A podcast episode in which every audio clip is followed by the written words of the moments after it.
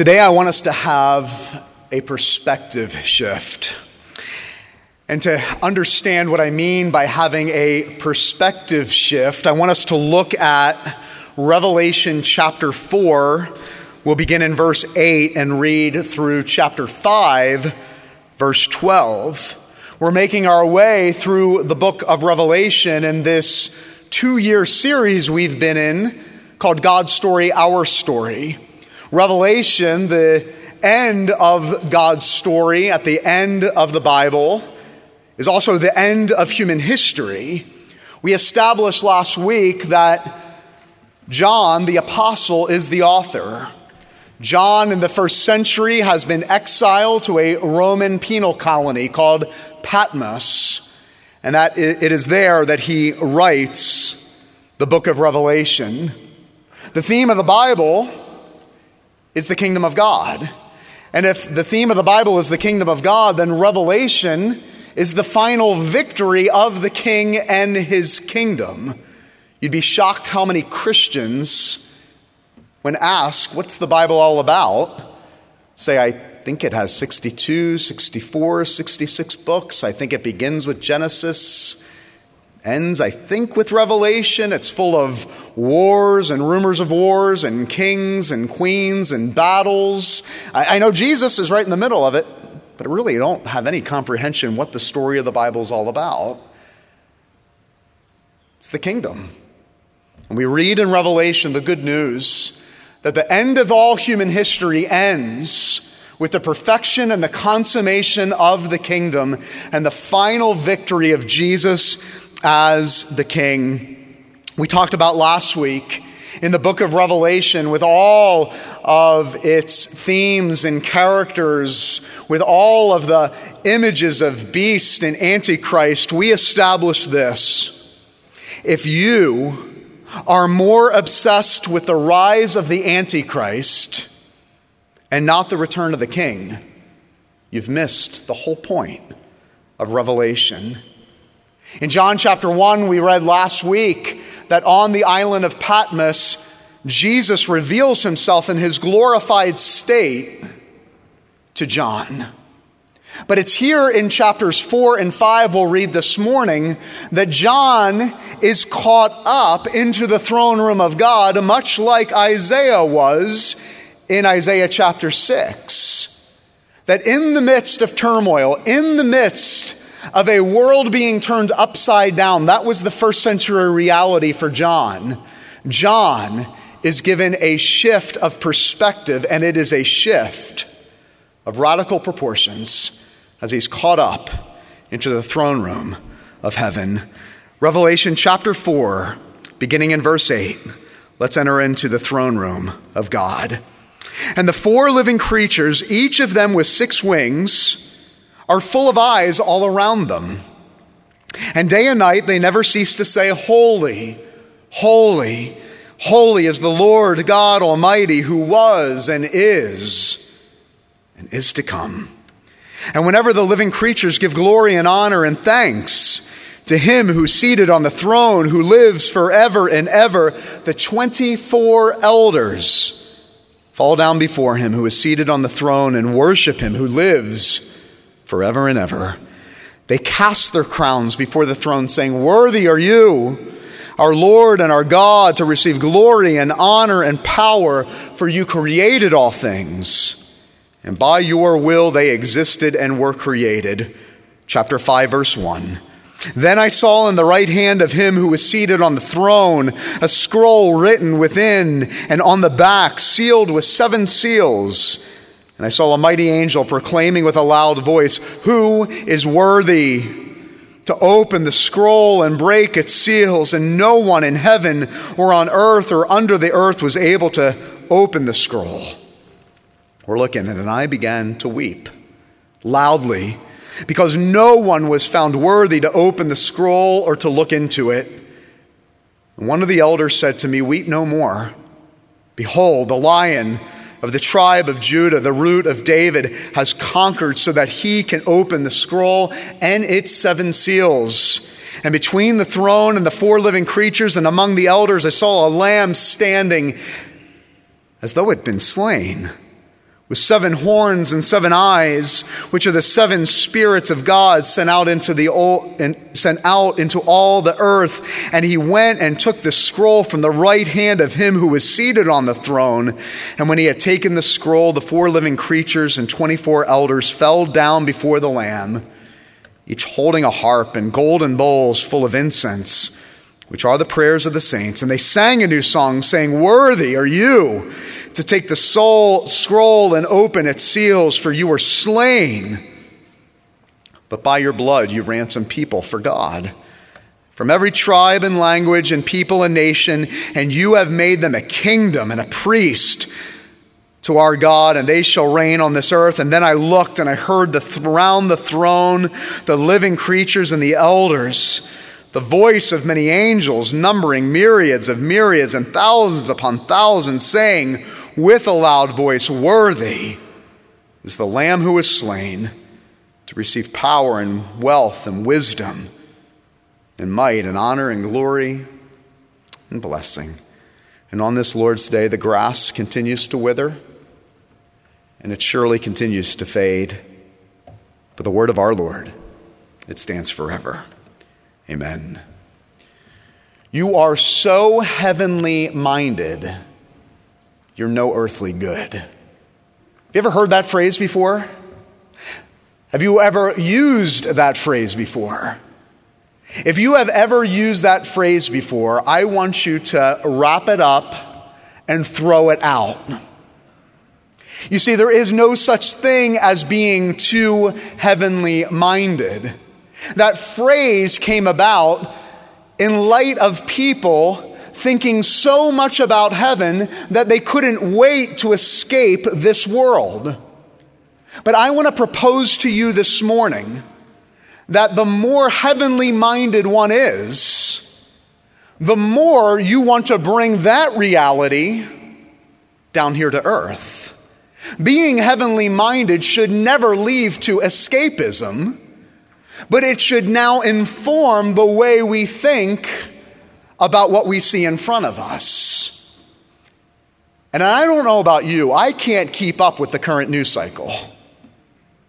And if there was ever a time, just like in John's time, where he needed a vision and a perspective of heaven to see all of life, if there was ever a time to have a radical shift in perspective, I want to propose that it's today. If there was ever time to be more heavenly minded, it is now, because our vision and our perspective of heaven radically changes everything. The first thing I want you to see here in Revelation chapter 4 is a perspective of ultimate reality. I said that John, the apostle, is caught up into the throne room of God. He is caught up into heaven. And it's a vision. It's a vision of a throne, and seated on the throne is God. And surrounding the throne are 24 other thrones that make up the 12 tribes of Israel and the 12 apostles. But this is what is so profound about this throne we see in Revelation chapter 4. This is not happening in the future, it's happening now, in the present. In the present, for John, he is being caught up into eternity past and eternity present and eternity future. He is being caught up into the reality that defines all other reality. Why is this important for John? Because John could have easily said, Caesar's on the throne, and this vision of heaven informs the Apostle John no, he's not. God is on the throne. But God, the, the, the, church is being destroyed. The dream is over. No, it's not. Because I need you to see what's happening right now in the midst of your persecution, in the midst of suffering, in the midst of the world looking like it's going to hell in a handbasket, with Caesar claiming the throne. I need you to see what's currently happening. God is on his throne. You see, we often treat the reality of heaven as, it's some, as if it is some fantasy land. And we get so caught up in our current realities that we buy the lie that this is it. This is as good as it's going to get. And John's vision of heaven is God's grace to John and ultimately us this morning that though, no, it's not. I know Caesar's claiming to be on the throne, but let me give you a vision of what is really happening. And what is happening in Revelation chapter 4 is John's world is being rocked because God is announcing to John, this is ultimately what is real. Don't buy the lie that what you see on earth is what is really happening. See, the vision of heaven is informing John of what is happening here on earth. And it is the only thing that will allow John to survive the present and to survive the future. It's the only thing that will allow John to properly interpret what he is about to see in the rest of Revelation as God unveils to John how the world will eventually end. He needs to first see the picture of ultimate reality. And see, the problem is we on this earth and in our lives, caught up in the tyranny of the urgent, we attempt to build our thrones. We attempt to fix our broken world and the brokenness of our lives. And our throne and our kingdoms that we attempt to build on this earth, this passage is telling us are in direct opposition and open rebellion to the true king who reigns in heaven. John, I need you to see what you see with the naked eye that is not ultimate reality. I need your reality and your present and your future to be defined by what is truly happening in heaven. And anyone who attempts to build their throne and their kingdom and wants to attempt to play God and king, they are in direct opposition and rebellion, and it will only lead to misery and heartache. Because after all, our thrones are nothing more than a plastic Fisher Price off the shelf of Target throne. And it is God's way here in Revelation chapter 4 to say, Your kingdom and your thrones, they're pathetic. They're a joke. And until you get off the throne and to find your present and to find your suffering and to find the realities of your life and your world through the true ultimate reality of heaven, of God who has conquered and sitting on the throne, you'll never be able to survive.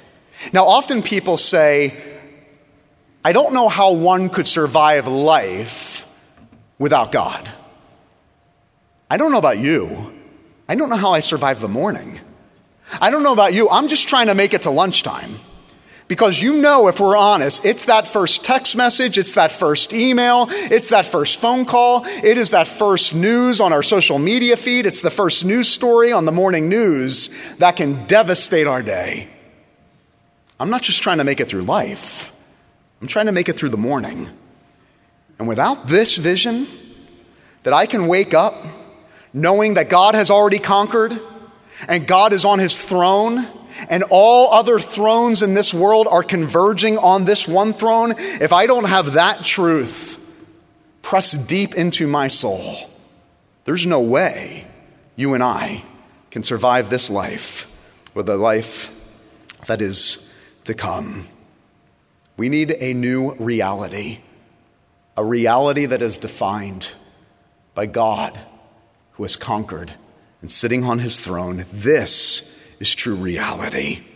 But not only do we see a perspective of ultimate reality shaped by the throne room of heaven here in chapter 4, moving on to chapter 5, we see a perspective of true worth.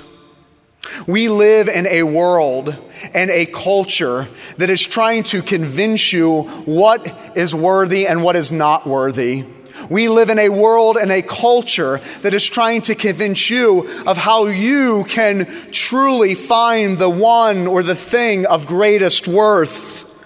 And it is in the throne room of heaven that John sees the one of greatest worth.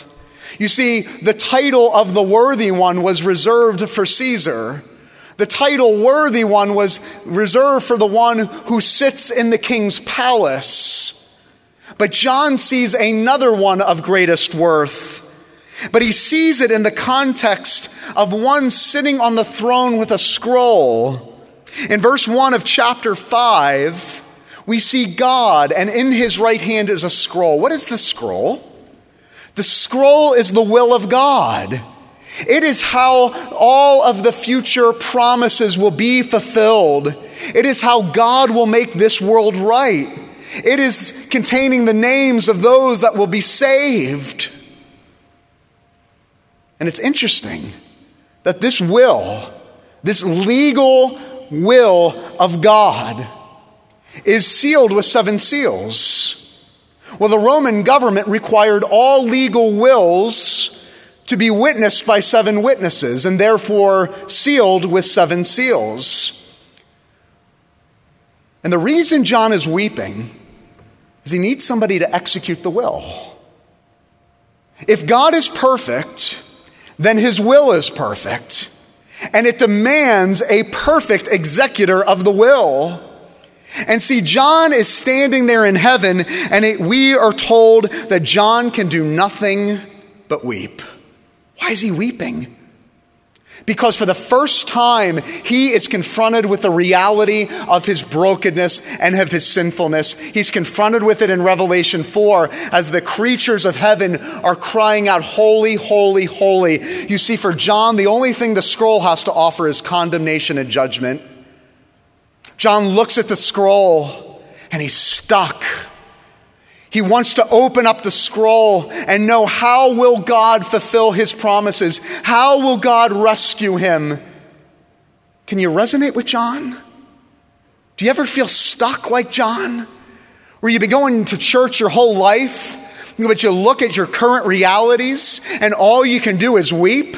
I know what God says in His Word. I know God promises, but I turn on the news and I get the call from my kids and I hear from my parents and I, I, I look at social media and I go, God, where are you? All it can do is cause you to weep because, like John, at times we feel stuck and helpless. And it's in the midst of his weeping and asking the question, who in the world is worthy to open this scroll so that we can find out how in the world, God, will you make this messed up world right again? And he hears a voice. Verse 5 And one of the elders said to me, Weep no more. Behold, the lion the tribe of Judah, the root of David, has conquered so that he can open the scroll and its seven seals. Do you hear and notice the Old Testament language? It's everything John had been thinking. I've read about the tribe of Judah. I've read about the root of David. I've read about all of the promises of God my entire life. And I've been waiting to hear how, God, you will fulfill your promises in my day and in my life. And all of a sudden, he hears the elder, the one who has come to fulfill all of the promises of God and to make this world right again. He is the lion. He is from the tribe of Judah. He is from the root of David. He has come as the conquering king. But that's what John hears. That's not what John sees. In verse 6, and between the throne and the four living creatures and among the elders, I saw a lamb that was slain. John, I know you're up in heaven and you're having this moment of ecstasy, but let's get the story right. Is it a lion or is it a lamb? And the answer is it's both. You see, the glory of Jesus, what makes Jesus worthy to open the scroll, is not only does he come as a conquering lion not only does he come as the Almighty King, but he comes as the one who takes on all of the condemnation and judgment written in that scroll.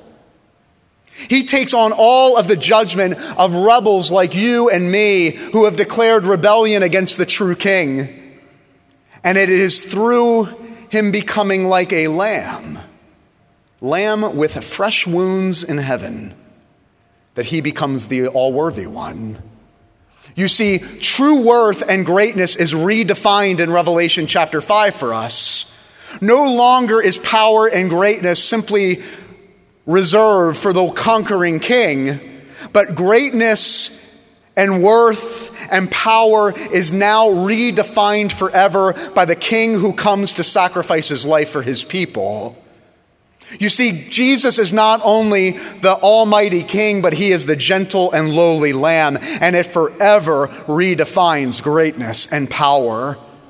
It is the open wounds of the Lamb that was slain, standing before the throne room of God, that gives Jesus His ultimate worth and allows us to see this is the truly worthy one. Do you understand what good news this is for us? That worth and greatness is not defined by this world, that we do not have to find our worth and our value by what the world says about us, by how we're defined by others. Do you understand how practical this is? That we have a whole new definition of what is worthy and what is great. And not only is Jesus the worthy one, the promise is all those that are found in him find their worth and their value in the lion and in the lamb that was slain. Mighty and strong, yet, yet, gentle and lowly. And it begs us to ask the question what kind of king is this? But it is the reality of this lion, lamb king that was slain that we ascribe him ultimate worth and ultimate praise. But lastly, if this perspective that John gets of ultimate reality, and this perspective is true that John sees the one of ultimate worth, lastly, this morning, it is a perspective, therefore, that demands a response. If, if this is truly a picture of ultimate reality, you and I can't leave here today going, that was a good message. It is a message much like the elders and the creatures of heaven that it demands a response because here is the truth Jesus reigns whether we like it or not. And either your life will be defined by you building your throne and your kingdom, your life will be defined by you trying to play God. And can I let you into a little secret? There's not enough room for both of you. There's only room for one throne, there's only room for one king. Spoiler alert, he wins. And our lives, which fail to recognize the conquering king who became a lamb on the throne right now in the midst of whatever you're facing in life, is nothing short of an open rebellion to God, the king. I don't know what you came into this room with this morning, but I can tell you this that regardless of what you are experiencing right now in life, there is no way that you can survive the brokenness of this world and the brokenness of life with any other reality than what John gives us here in Revelation 4 and 5. It is a life that will forever be marked by misery and torment and heartbreak until the day comes where your throne is deconstructed and your crown is cast off and you surrender to the one true King. I fear that in the North American church, our reality is shaped more by cable news than by the throne room of heaven. I fear in the North American church that your reality and my reality is far too often shaped by Facebook and Instagram than the throne room of heaven. And it's time that we say, no. No longer will my life and my reality, no longer will my perspective of what is truly worthy be defined by anything other than the King of Kings and Lord of Lords. Because the angst you feel inside every day, The overwhelming feelings of stress and emotions is nothing other than one throne rubbing up against the other throne, two thrones in conflict with one another, and you will never feel the peace that your soul longs for until you surrender. So I ask you this morning are you ready to surrender? Now, there are people here that surrendered their life to Jesus years ago. But because of your life and the overwhelming nature of this world, you've bought into the lie that you can take care of it by yourself. You can fix your life and the brokenness of this world. And it's time for us, maybe this morning, to once again repent and confess God, I know you're the king, but far too often I've been living my life as if I'm the king. I need to get off the throne. I need to cast down my crown. But more than likely, there are people here this morning and watching at home that have never surrendered. They've lived their entire life in open rebellion to the king. Their life has only been defined by the tyranny of the urgent and by the present. And this is an invitation to you this morning an invitation like you've never received before. This is an invitation not based on anything you've done. This is an invitation not based on anything you could actually conquer or fix. Actually, the opposite. It's an invitation to surrender your life to the one that was slain on your behalf, to fall on your face, to take off your crown, to deconstruct your throne, and surrender your life to the one true God. I want to ask you are you tired? Are you exhausted yet of building your kingdom? Come home. Find rest and find peace. If you confess with your mouth that Jesus is Lord and believe it in your heart that God raised him from the dead, if you confess and repent, you can simply speak to God directly in a few minutes and say, God, I confess I want you to be king. I get off my throne and I surrender my life to you. Not only are we going to pray for you, but there's going to be people in the narthex following the service, and I would encourage you to go to the back to say, Yes, today's the day I believe. Today is the day I got off my throne. I am pleading with you today. I have lamented over this message unlike any other message, pleading with you with all the gifts God has given me, which are not, are not many, to plead with you, to surrender, because I love you. Because life lived any other way is a life that will never be fulfilled, a life that will never be satisfying, a life that has no hope and no future. I plead with you to surrender. I want to leave you with this hypothetical situation.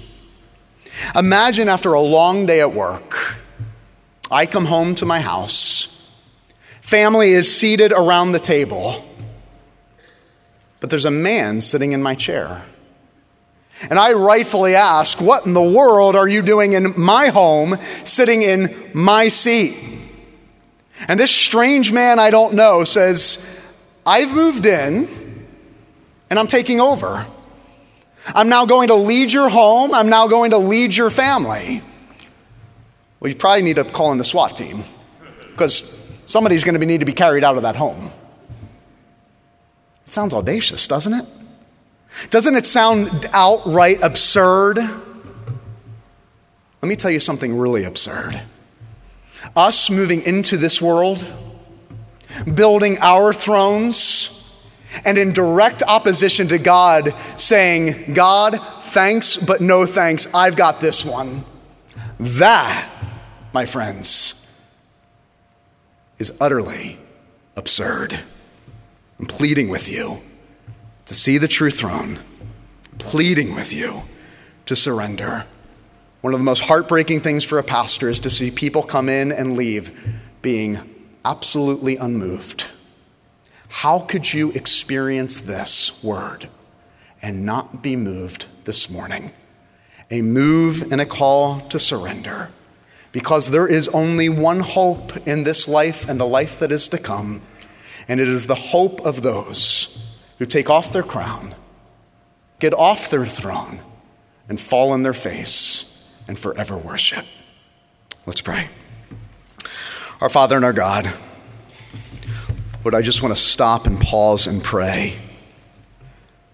For as the Spirit moves in this room and in people's minds and hearts, there are those listening and watching at home that have never surrendered, living their life in open rebellion to the King. But I pray that they, for the first time, might recognize that this is no ordinary king. This is not a king who simply assumes the throne. This is a king who assumes the throne because he is the one that has laid down his life so that we might live forever. It is the King of Kings, the mighty one, the lion of Judah and the root of David, who also became the lamb that was slain. And for that reason, we give him ultimate worth, and praise, and glory. May the picture of the throne room of God, what is happening in heaven, not in the future, but what is happening in heaven right now, define reality for us so that we can survive the here and now, but also survive the future. And I pray for those that have never confessed Jesus as their Lord and Savior. May they, for the first time, be invited to repent and to confess. They simply need to take off that crown, move off the throne, and surrender their lives to Jesus Christ as their Lord and as their Savior. Saying simply this Jesus Christ, forgive me of my sins. Forgive me for living life as if you don't exist. Forgiving me for the absurdity of building a throne and a kingdom in this world as if I was the conquering one. I now fall on my face. I receive you as my Lord and Savior. Forgive me and make me whole, because now I see for the first time worthy, worthy is the Lamb that was slain. Jesus, reign and rule in my life now and forevermore. Amen and amen.